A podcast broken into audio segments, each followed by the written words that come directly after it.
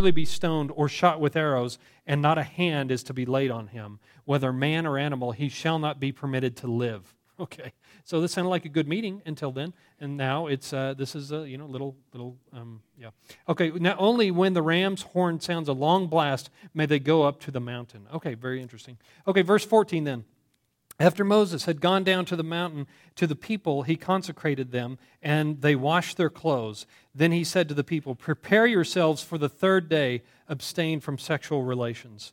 Okay, let's pause there for just a moment. So here they've done it. They've gone. They've done for two days. They've done the consecrating work, and you know it's kind of fun sometimes to put yourselves in the the scripture. But can you imagine what that must have been like as they're preparing, and now they've heard Moses' instruction um, to consecrate themselves, to wash their clothes, to purify themselves, um, and for two days, they're doing this. For two days, they're preparing for what's going to happen when the Lord and His presence comes down on Mount Sinai, and they get to see, even though it's a smoky sea, and they get to hear His voice as He speaks. Uh, they're preparing for the time. Can you imagine what that must have been like? Imagine the excitement that that must have been like. Hey, three days, we get to see God. Uh, uh, that's pretty good. Uh, you know, that's pretty exciting stuff. Must have been very exciting, but it also must have been very terrifying um, because of the Lord's dreadful presence, because of his incredible power, because of his incredible holiness and his majesty. And uh, we're going to read about that here in, in the coming verses. So, um, on, for two days they get ready. Interestingly enough, how long was it until they saw the Lord's the revelation of the Lord? Yes, don't be afraid. Yes, three days. And so, um, in three days, does that sound familiar to anyone? Seeing the revelation of God in three days? At all relate to any other passage, any other story you know. Interesting, isn't it? Yes, Jonah, that's not where you're going. Jonah was in the well for three days, and, uh, uh, and then he was seen again. The prophet was seen again. And then Jesus, too, said uh, one time, he said, uh, whenever they asked him for a sign, he said, the only sign you're going to see is a sign of Jonah, meaning in three days that he would be shown in the revelation of God in the power of his resurrection on purpose, right? All this. This is all pointing a 100,000 signs in the Old Testament pointing to what God was going to do in the fulfillment of all of his plan in Jesus Christ. And this is no different. You know, I heard someone say, and I just have been getting this over about the last six months or so. You read the Old Testament with, lens, with New Testament lenses. If you want to understand the Old Testament, you got to know the New Testament to be able to understand it. Three days has significance because Jesus was raised in three days, right? Um, it is significant and is another time, again and again and again, that the Old Testament is pointing and showing my salvation is coming, my plan, everything is coming to this one point in time where my servant would come on earth and he would die for your sins and you would get his righteousness and he would take away your sins for all time. And here it is, pointing again and again in even two or three different ways in this story. But anyway, on verse 16. On the morning of the third day, there was that'd be a great name for a group too wouldn't it? On the morning of the third day there was thunder and lightning with a click with a thick cloud over the mountain and a very loud trumpet blast. So you know can you imagine? Here the people are and, and they're go up they're going to go up to the mountain not on the mountain but they're going to go up to the mountain. They're going to break camp and go up to where the mountain is. And then here's what they see. Thunder lightning thick cloud over the mountain and a very loud trumpet blast everyone in the camp what we're going to hear about trembling a couple of times in the story. The first one is, is the people what trembled? The people trembled. Why do you suppose they were trembling? It was, it was frightening it, it was a frightening sight to see God, and not that they could actually see God, but because of all the smoke. And you remember in the Holy of Holies, even when the priest entered the Holy of Holies in the Old Testament, they, they had to light incense and they had to light a fire. They had to, had to burn incense there in the Holy of Holies because even the priest could not see God as he was there on the um, mercy seat. They, they, he could not be seen there, his presence in between the two cherubim of the Ark of the Covenant. But that place had to be covered with smoke so that God's view was obscured because his presence was so fearsome, so holy, so very different from you and I. So very, if I can, I'm not going to use that term, I hate it, never mind. So very different from you and I that it drove people to their knees in fear of God. Like Isaiah would say later on, he would say uh, there when he saw God, and he had a revelation of God in his throne room, and he fell to his knees and he said, Woe is me, I am undone. Yeah. That's awesome power, isn't it? To drive someone to their knees and say, I am undone before you. But that's how people felt in the presence of God in the Old Testament. They're driven to their knees in fear and trembling because of his incredible holiness and their knowledge then I am so lacking. And, it, it and um, Uh, Revelation teaches, I think it's Revelation, can't remember. One of the prophets teaches that, that people in the end times, whenever God is going to judge them, they're going to wish, they're going to ask God, just cover me with a mountain. Just drop a mountain on because I can't stand to be seen by you. I'm embarrassed and ashamed and I'm guilty before you in their sin. And yet, because they stand before a perfectly holy and a fearsomely holy God.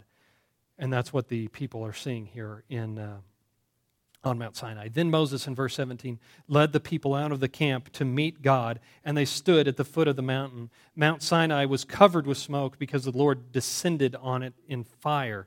Fire, often in the Old Testament and even in the New Testament, right in the uh, um, on the day of Pentecost, is a symbol of God. Um, descended on it in fire. This, that would have been interesting a little bit. wouldn't it descended in fire? That mean, I wonder if that means in his presence that if, if we could have seen him, if they could have seen him, if it just looked like a fiery being. I think probably so. You remember cherubim means uh, uh, a fiery one, right?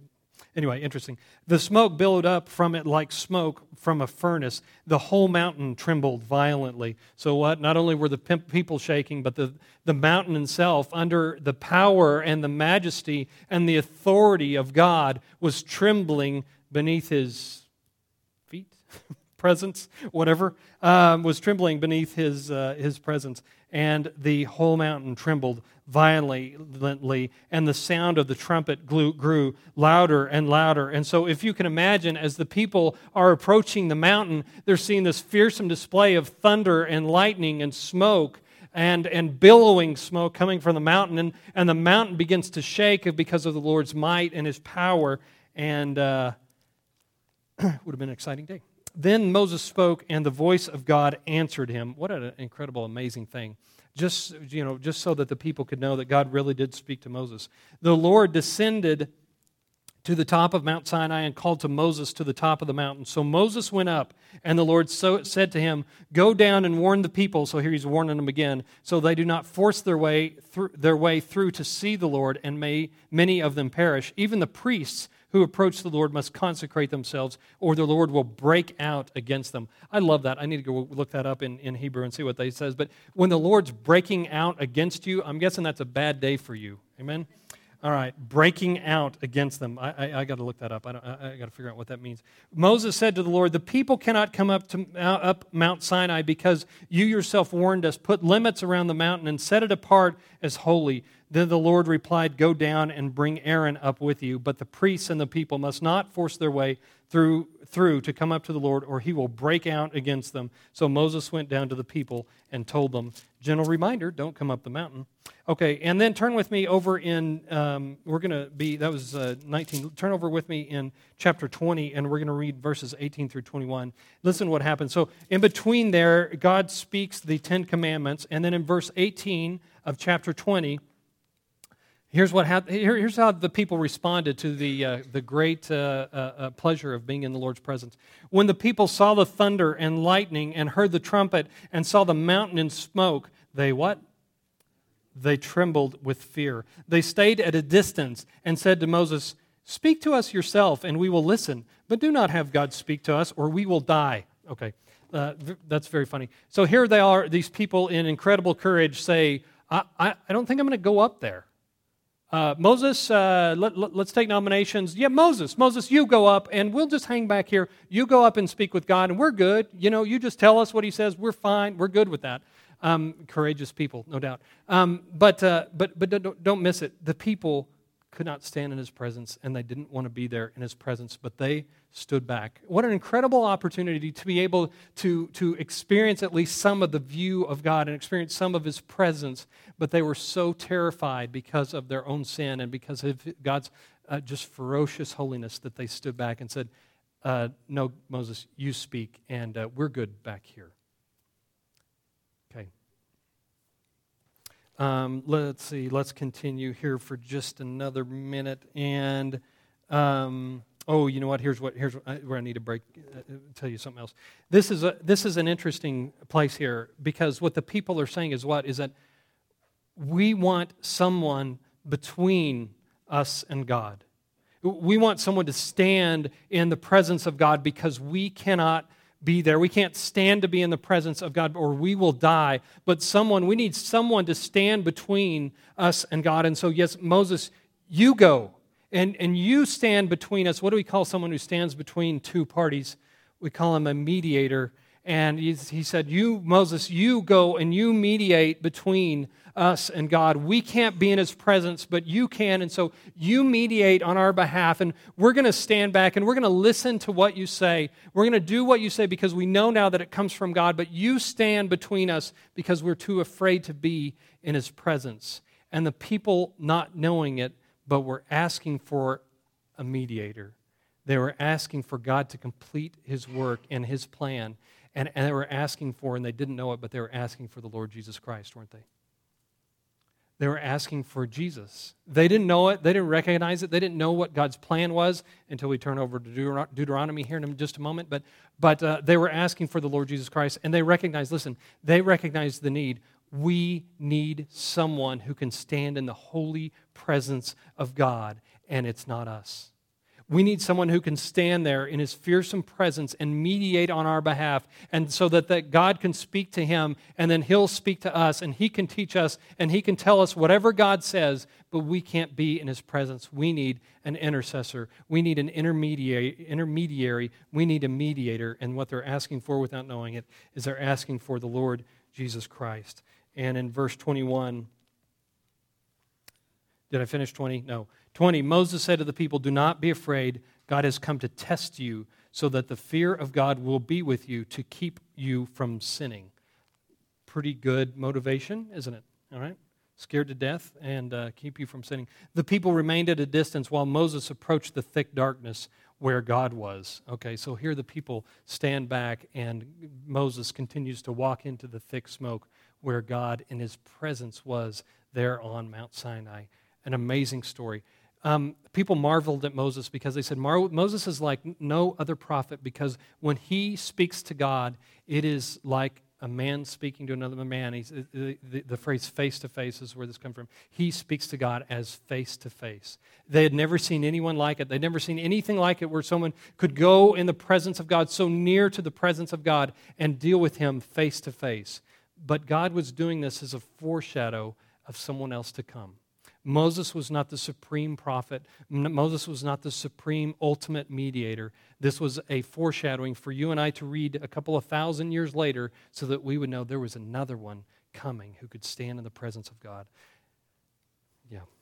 Okay, and then uh, so there we are. And, and notice what he, what he says here is that this is to deal with your sin. This is to deal with your sin so that you could see the fearsome holiness of God and so that you could understand that your sin is serious. Because, like I tried to tell you last week, right?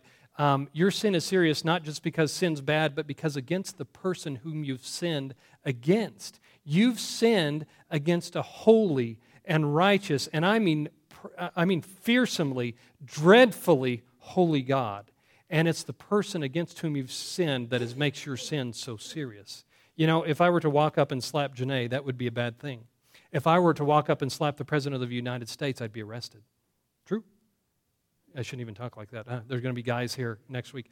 Um, uh, th- that would be an entirely different thing. The person you've offended and the one that you've offended, and you and I have offended in God, we've offended the holy and righteous one. That's why our sin is so dreadful and horrible, and why there is such consequence to it, because we've sinned against our holy and awesome, righteous God. Okay.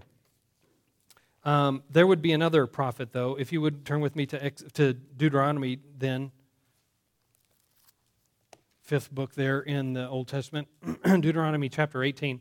This is Moses still speaking. So Moses, Moses, we believe, right, wrote the uh, first five books of the Bible. So this is Moses still teaching his people, telling them what he's learned from the Lord.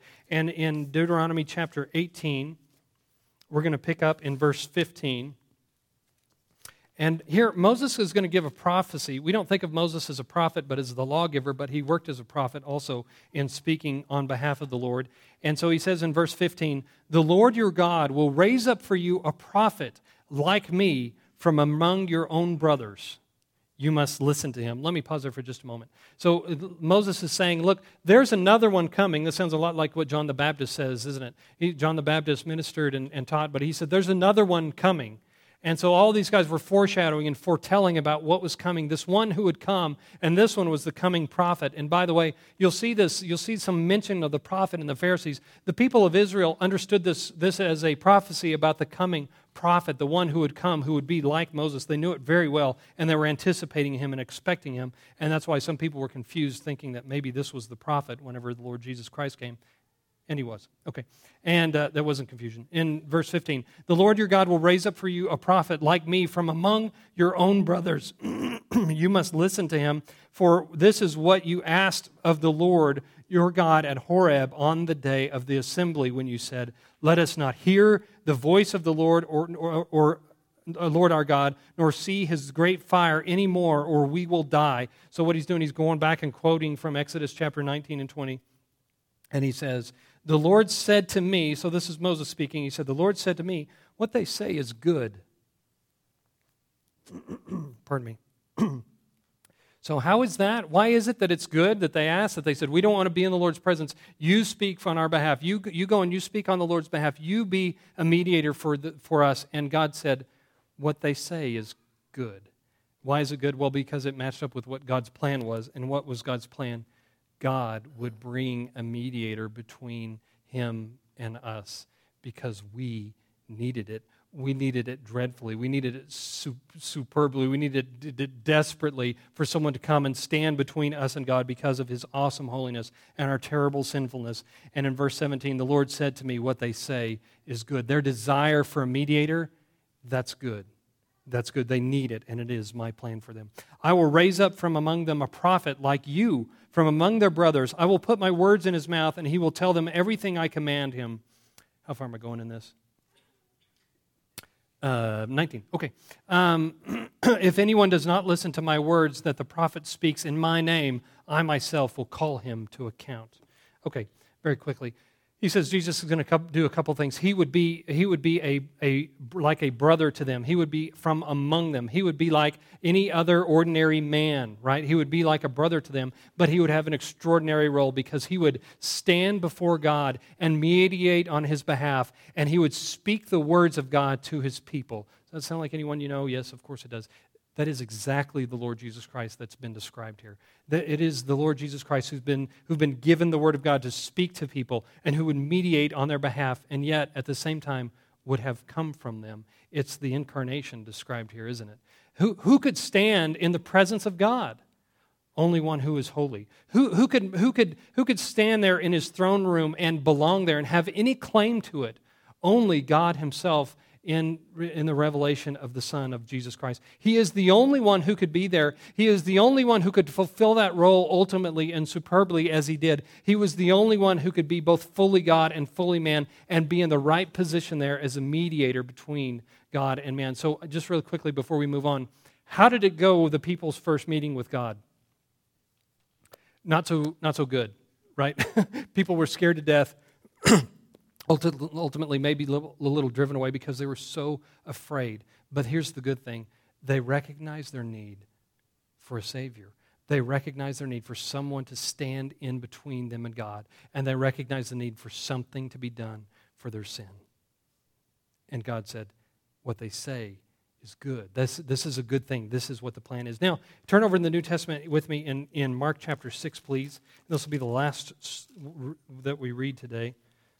Mark chapter 6. Did I say that right the first time? Mark chapter 6. We're going to read just a little bit in, in chapter 6, verses 1 through 6. I want you to notice there are, there are three different responses here to people's reaction. There are three different reactions to, to what's being done. So follow along with me. In chapter 6, verse 1, it says, Jesus left there and went to his hometown accompanied by his disciples. When the Sabbath came, he began to teach in the synagogue synagogue? Synagogue, wow. And synagogue, like Cinnabon or something. Okay. And many who heard him were what? Amazed. Okay, they heard his teaching and they were amazed. Mark loves to use that term. They were amazed by what he taught. And they should be, right? I mean, this is the creator of the universe coming to teach them. He might have a little something to say, right? He might have know what he's talking about. And when he spoke, it was not like someone who quoted, well, this rabbi says this, and that rabbi says this, and I think this. When Jesus spoke, it's like, well, here's how it is, right? This was the authority he spoke with when he just told people, This is how it is. I'm telling you, this is the truth. And it is not just man's opinion when he taught. In uh, the middle of verse 2, then, where did this man get these things? They asked. Was it, what's this wisdom that he's been given that he does that he even does miracles? Isn't this the carpenter? Isn't this mary's son and and the brother of james joseph judas and simon? Aren't his sisters here with us? And they took offense at him. Pause there for just a moment. Jesus goes back to his hometown and there in his hometown no one everyone sees him in his human form and says this guy's a carpenter term carpenter maybe means mason, maybe means some sort of smith, doesn't really matter here. But uh, this guy's a carpenter. This guy's a laborer like us. And we know his mom and his brothers and his sisters. We know his family. He's common. How could he be teaching these things? And because they saw Jesus as a common man, they couldn't accept the extraordinary things he was saying and doing. And they were what? Offended at him. How could he this common man be teaching these incredible things, and they were offended by him. Pretty incredible. Okay, let's continue. And listen to what happens next. Um, verse 4 Jesus said to them, Only in his hometown, among his relatives, and in his own house is a prophet without honor. He could not do any miracles there except lay hands on a few sick people and, and heal them. And listen to Jesus' response, his reaction. And he was amazed at their lack of faith because they knew him as just a common, ordinary man, they could not accept him for who he was. Couldn't accept him for who he was, and they were offended by that. Uh, let me drill this down. I'm going to finish here really quickly. Are you ready? We all know that we have a need for a mediator. Amen? We all, when we see what Jesus Christ has done and how he was foreshadowed to be the one to stand between us and God. And in those last days, in that judgment day, here's the deal is that when you and I get to heaven, and we stand before the judgment throne of God, we have an intercessor there. We have someone who's going to stand alongside us and he's going to say, I paid the penalty for his sin, and this one belongs to me. We have a mediator. And when you prepare to meet God, and let me say, I've gotten to do a few funerals here while I've been at Calvary. And uh, let me tell you, people, whenever they're about to die, there is some fear if they don't know for sure what's going to happen. And there should be some fear when they don't know what's going to happen. Um, I met a lady who um, was scared to death because she had gone to Calvary here some time ago. I've been here at Calvary for 22 years, I guess. I didn't know her. And she was scared to death. She's like, Is my name still on the roll in, of your Sunday school class? It's like, It doesn't matter. It doesn't matter if your name's on the roll, but that's what she was clinging to something. She was trying to cling on to something. She hadn't been in church for so long that she was looking and clinging for something. And I just said to her, It doesn't matter where you, where you attended. It doesn't matter even if you attended, although it's good to attend. I'm glad you're here this morning. Um, but what matters is if Jesus, the intermediary, our mediator, if he knows you or not. And if he doesn't know you on that day, then you're going to face that judgment, that fearsome holiness of God, like the Israelites did that day. You're going to face it alone. And you're going to be asking for a mountain to come and cover you because you don't want to be seen by the holy eyes of our Lord God. This is tough stuff. This is difficult stuff. But there will be people, if they don't know the Lord Jesus Christ, they're going to be standing in God's judgment alone. Listen, you and I know people who are like that today. They're offended at Jesus because they can't believe what he says is true. They can't accept him for who he is.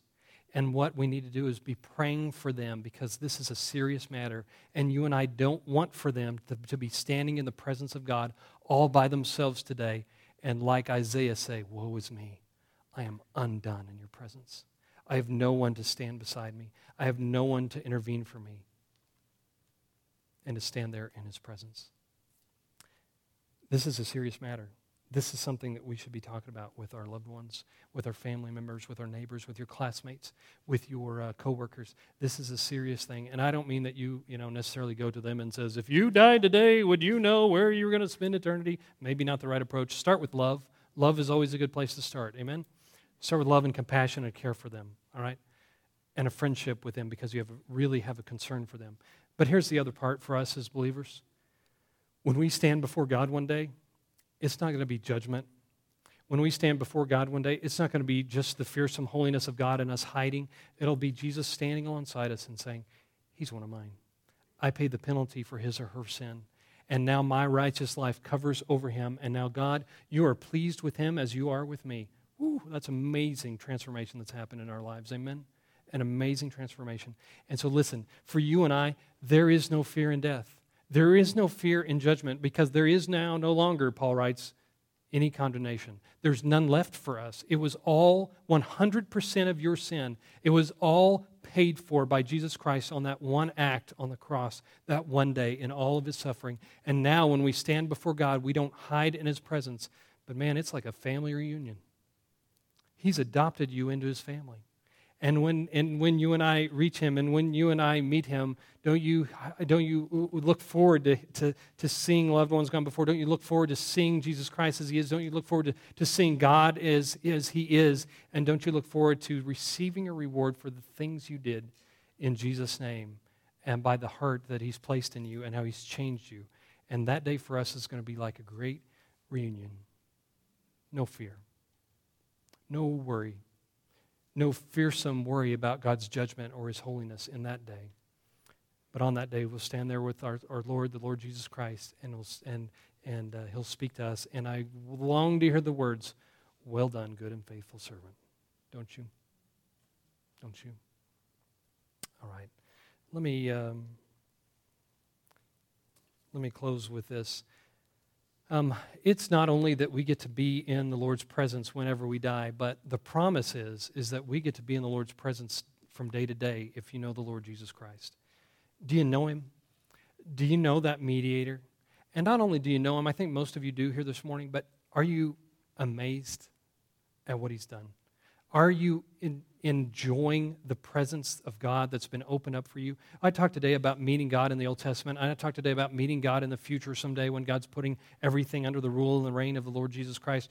But today, you can prepare and meet Him here today and every day because of the work of Jesus Christ. He's torn the veil that separates us. He's blown the smoke out of the Holy of Holies. He's blown the smoke off the mountains, and he says, Step into my throne room. And not only that, but Paul says, Step into it, and the writer of Hebrews, step into his presence boldly because you're covered with a holy and righteous life of Jesus Christ. When you get ready in the mornings or at night, when you have your quiet time, prepare to meet God. Prepare to meet him because he is there. If you are in the Lord Jesus Christ, He is there and you can see Him and you can meet Him every single moment of every single day because of the incredible work that Jesus did. Amen. Amen. Let's pray. Heavenly Father, I pray that every single every soul here has come to know you as that great mediator, as the one who would who would mediate and, and stand between us and you and, and your awesome and fearsome holiness and, and our, our, our terrible sinfulness and the darkness of our hearts. And Lord, we thank you that not only is Jesus a mediator, but he also, we know him as our Savior, our Redeemer, the one who's cleansed us from all of our sins so that we can stand in your presence, even this morning. That we can know what it is to, to walk right into your throne room and, and make our requests known to you, Lord God. And we recognize that is only possible. It's not because of anything we've done, not because we found any righteousness, any, uh, any goodness in ourselves, but because of the goodness that you've imputed to us by his holy and righteous life in that great exchange where we get his holy and righteous life and he takes away all of our sin. Lord, we just revel in that today. And I pray, Lord, your people here at Calvary, this, Lord, for this week to pause and to meditate and to be amazed and in awe of all that you've done. Lord, when, we're, uh, when we get up in the mornings, when we have our quiet times then, or our quiet times at night, or, or both was even better, whatever, or any time during the day that we know that we are prepared to meet you because of what He's done. So, Lord, help us not to take this for granted. But, Lord God, because we can be in your throne room, let us be in your throne room. And because of the work that Jesus Christ has done, let us march in boldly because of his great work and make our requests known to you and worship you and meditate on you, uh, Lord, throughout the day. Let us be amazed by you again, Lord God, we pray. Let us, these, these words, these things that we read about, let them not be so familiar that we've forgotten the power of them all. Lord, we thank you for your great work. We thank you that you've prepared us to meet you. And Lord, we look forward to the day that we can put uh, sight to our faith. It's in Jesus Christ's great name that we pray. Amen. Amen. Lord bless, bless you. Thanks for being here today. Love you guys.